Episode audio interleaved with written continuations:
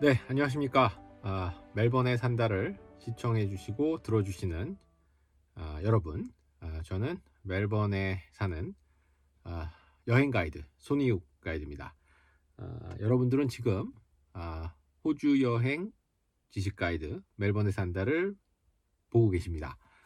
아, 지금 오늘 이제 다룰 주제는 아, 본격적으로 어, 호주 현대사 아, 시리즈의 첫 번째 인물인 아, 고위 틀럼에 대한 아, 얘기를 좀 할 겁니다.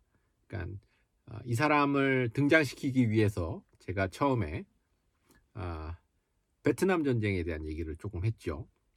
아, 그리고 나서 제가 배가 고파서 아, 잠깐 나가서 아, 목을 좀 축이고 왔습니다. 그 말은 아, 여기서 목을 축였다는 말은 아, 술을 한 잔 했다라는 말입니다. 그러니까 제가 요즘 아, 주지웅님에 빠져서 살고 있습니다. 아, 호주 이 멜번 같은 경우가 이미 어, 이 락다운의 이 선배격 아니겠습니까? 저희가 어, 지금 이제 한국은 이제야 어, 다시 거리두기를 시행한다고 하시는데 아, 지금 혹시라도 이걸 시드니나 혹은 뭐 다른 퀸슬랜드나 이쪽에서 보고 계시는 분이 계시다면 어, 멜번 사람들은 요즘 이렇게 지내고 있다. 저처럼 아, 이렇게 그 밀폐된 공간에서 아, 제 여긴 저의 녹음실입니다만 아, 밀폐된 공간에서 어, 수- 술에 빠져 살고 있는.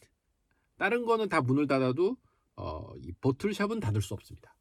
아, 그렇듯이 요즘 제가 아, 와인에 어, 와인도 먹고 뭐, 뭐 맥주도 마시고 그러고 있습니다. 요즘 그 Dan Murphy라고 호주에서 굉장히 큰 bottle shop이 있죠. 거기 가면은 그 Barossa Valley 쪽에서 나오는 슈라이스 괜찮은 게 있습니다. 그, 그래서 제가 고, 그거 마음에 드는데 그게 보통은 한 20불이 넘는 술인데 요즘 10, 13불인가에 팔아요. 할인하고 있습니다. 그래서 그거 좀 몇 병 사서 요즘 아, Barossa Valley의 Shiraz를 조지고 있는 아, 상황입니다. 그래서 이왕 아, 목 축이는 김에 해서 잠깐 출출해서 나가서 그, 그 seeded roll 그러니까 그, 그 깨사 참깨라고 하나요? 그 참깨가 박혀 있는 왜 롤 길쭉한 빵 같은 거 있죠.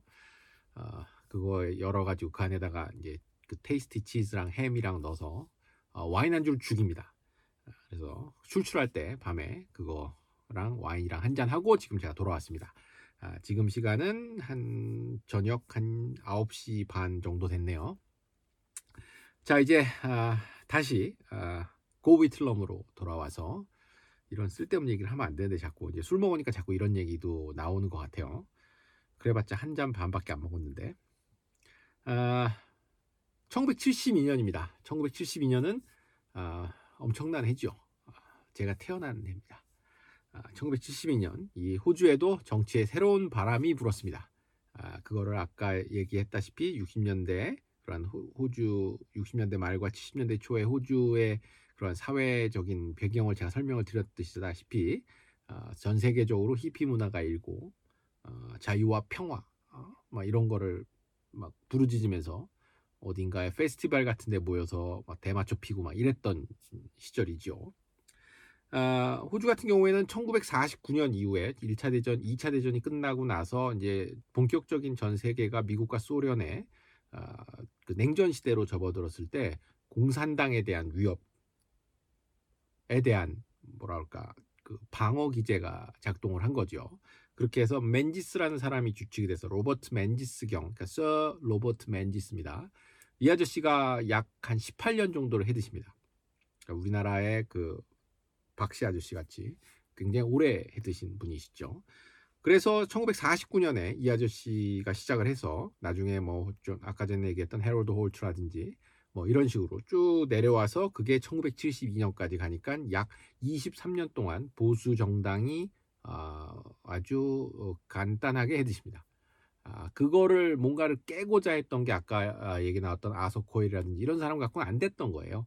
그래서 결국은 이 Gough Whitlam이라는 사람이 아주 개혁적인 마인드를 가지고 아, 그 뭐랄까 우리나라로 따지면은 어, 그 김대중과 노무현을 비, 합쳐 놓은 사람 같은 거. 그러니까 어, 처음에 정권 교체를 이뤄낸 게 어, 노, 김대중이었다면 아, 개혁 정책을 뭔가 해보려고 그 위, 위, 위에 그런 뭐 기득권 세력과 한번 들이받았던 사람이 또 노무현이기도 하죠. 그렇듯이 이 사람은 어, 뭔가 새로운 바람, 그걸 선고 구호 자체가 it's time이었습니다. 야 시간 됐다, 때가 왔다라는 거죠. 자 이제 때가 됐다. 어? 그게 바로 이 사람들의 슬로건이었어요. 그러니까 뭔가 카이로스가 왔다 이런 거죠. 기회가 왔다. 이걸 잡아야 된다. 이런 거. The decision we will make for our country on the 2nd of December is a choice between the past and the future.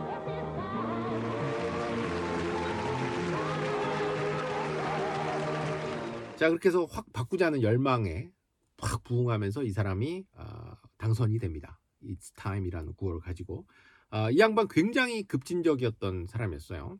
그러니까 막 급했던 거예요. 내가 자기가 막 생각했던 거를 그동안 막 20년 이상 이 보수 세력에 눌려 살다 보니까 뭔가를 확 바꿔보고 싶었던 겁니다. 어, 예를 들자면은 어, 대학교 무상교육 같은 거 이, 이거를 실행합니다. 실제 3년 해요. 이 사람이 3년 동안밖에 못했기 때문에 어, 그리고 나서 이 사람이 나가고 나서 말콤 프레이저가 들어오고 어, 심지어 어, 자당과 타당, 양당 모두에서 배척됩니다. 야 이거는 좀 심하다. 어떻게 대학까지 우리가 무료로 해주냐. 그래서 딱 3년이 끝입니다. 그때가.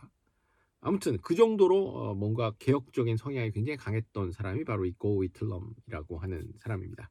그랬다가 나중에 디스미슬이라고 하는 걸로 해서 쫓겨나죠.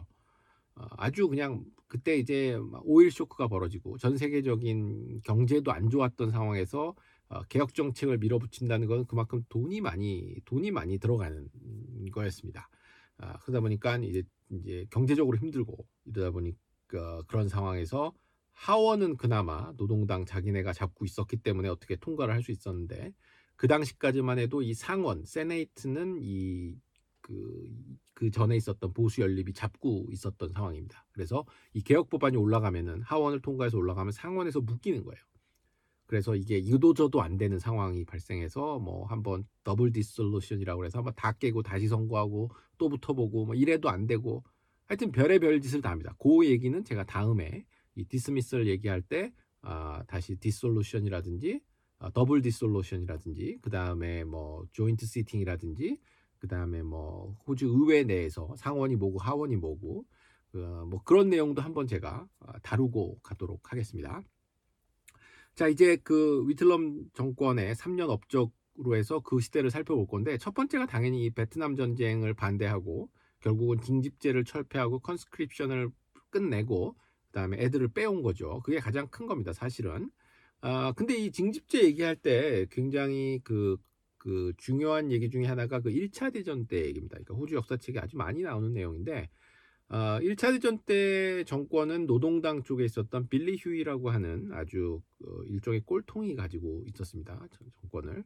어, 이 양반이 아, 그 영국을 위해서 우리가 나서 싸우는데 이 애들이 부족하다. 그래서 이 징집을 받아야겠다. 어, 그래서 징집을 해야겠다라고 해서 국민 투표에 붙입니다. 그래서 첫 번째는 아슬아슬하게 져요. 51대 45로 집니다. 그리고 나서 야 이거 봐라 내 의견이 안 받아들여지네. 그리고 의회 딱 문을 딱 열고 들어가요. 빌리 휴이가 야 나를 따를 사람 따라 나와.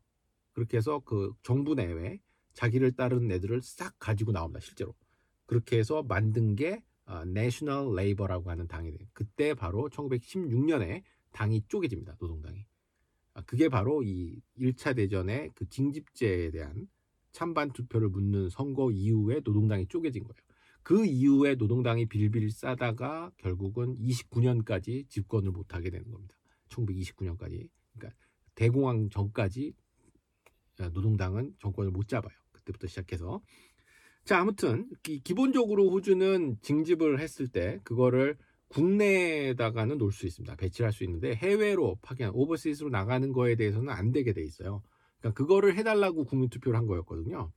아, 그렇듯이 그거는 2차 대전 때도 마찬가지였고, 어, 그래서 그, 그, 그 사람들이 혹시라도 그게 바뀌어서 나, 내가 해외로 나가거나 아니면 어디 진짜, 진짜 전쟁터로 2차 대전 같은 경우는 일본 애들이 본토로 들어왔기 때문에 본토로 공격했기 때문에 내가 이 국내에 있어도 이게 진짜 전쟁터에 나갈 수 있겠구나라는 어, 뭔가 그러한 그 걱정이 생긴 거죠. 아, 그게 바로 그 나중에 제가 또 한번 지금 다루려고 하다 계속 밀리고 있는 아, 그 화가였던 시드니 놀란도 거기에 해당됩니다. 이 사람이 기차역 지키고 있다가 혹시라도 이게 전쟁터로 끌려갈까봐 탈영하죠. 어, 그런 얘기도 나중에 나오기도 하는데 아무튼 이 해외로 나가는 거는 자원 볼런티어들이 가는 겁니다. 그러니까 그 우리나라 6.25 전쟁 때도 그랬고 2차 대전도 그렇고 아, 그러다가 이 월남전 때는 약간 법이 개정되면서 보낼 수 있는 해외로 보낼 수 있는 법안이 생긴 게 이 징집제고 이거를 깨기 위해서 싸웠던 게 고위틀럼이고 그다음에 아까 우리가 전 시간에 얘기했던 그 모라토리움 베트남 워 모라토리움에 대한 내용들이 거기에 나오는 겁니다. 자 아무튼 아, 그 정도로 해서 이제 베트남 전쟁을 정리를 하도록 하고요. 이 그 고위틀럼의 두 번째 아, 아, 업적은 아, 그 중국 공산당을 인정한 거예요. 아, 아시다시피 이 그 직전에 있었던 거는 냉전 시대입니다. 냉전 시대. 그래서 중국이 이 1949년에 우리 마오쩌둥 마오 형님이 어, 천안문 광장에 쫙 오르셨죠. 자 이제 내가 먹었다. 어? 아, 이제 그, 그 국민당 그쪽 그 애들은 대만으로 쫓겨났고 거기서 어, 두팔 벌려 나라를 다 드신 겁니다. 마- 마오 형님이. 그리고 나서 호주는 1900, 아, 이 고, 고위틀럼이 있었던 1972년까지 중국 공산당 베이징을 인정하지 않았어요. 대만을 인정했겠죠, 당연히. 우리나라도 그랬죠. 우리나라도 우리나라가 언제까지 제가 정확히는 잘 모르겠는데 노태우 때인가 하여튼 뭐 그때까지는 아니었죠. 중국이랑 거래가 없었죠. 대만을 인정했었던 그거를 인정한 게 쉽게 얘기해서 Gough Whitlam 정부라고 보시면 됩니다. 아, 그 다음에 두 번째 또 중요한 업적이 아, Medibank를 도입했다는 겁니다. 이 Medibank 하면 요즘은 어, 사설 그 private insurance 이름이 Medibank죠. 저도 Medibank를 가지고 있는데 아, 그리고 호주의 공공 의료 서비스 시스템은 Medicare라고 합니다. 그죠? 이제 호주는 이 메디케어 카드가 이, 이 초록색 이 카드가 있으면은 어, 어느 그냥 일반 공립병원에 가면은 웬만하면 다 무료죠. 뭐 특히 큰 병일수록 무료입니다. 어, 자, 아무튼 어, 이거를 처음에 시작한 게 Gough Whitlam이라고 보시면 돼요. 의료 개혁을 시작해서 호주의 지금의 우리가 쓰고 있는 Medicare의 어, Medicare를 창 만들어내는데 어, 시작했던 사람이 Gough Whitlam. 그러니까 돈이 많이 들었겠죠 처음에. 아, 그렇게 해서 진행을 시켰는데 이게 알다시피 돈이 많이 들어가다 보니까 그 다음 다음 정부였던 아, 음, 그 Fraser Fraser 정부에서는 시행을 못 해요. 그러다가 다시 1983년이나 돼서 아, 다시 노동당 정권 Bob Hawke가 들어왔을 때 아, 1984년에 이제 본격적으로 아, Medicare가 그때부터 시작을 한 겁니다. 지금 우리가 쓰고 있는 의료 정책입니다. 결국 그 호주의 공공 의료 시스템은 아, 노동당 정권에 의해서 만들어졌다고 보실 수 있습니다.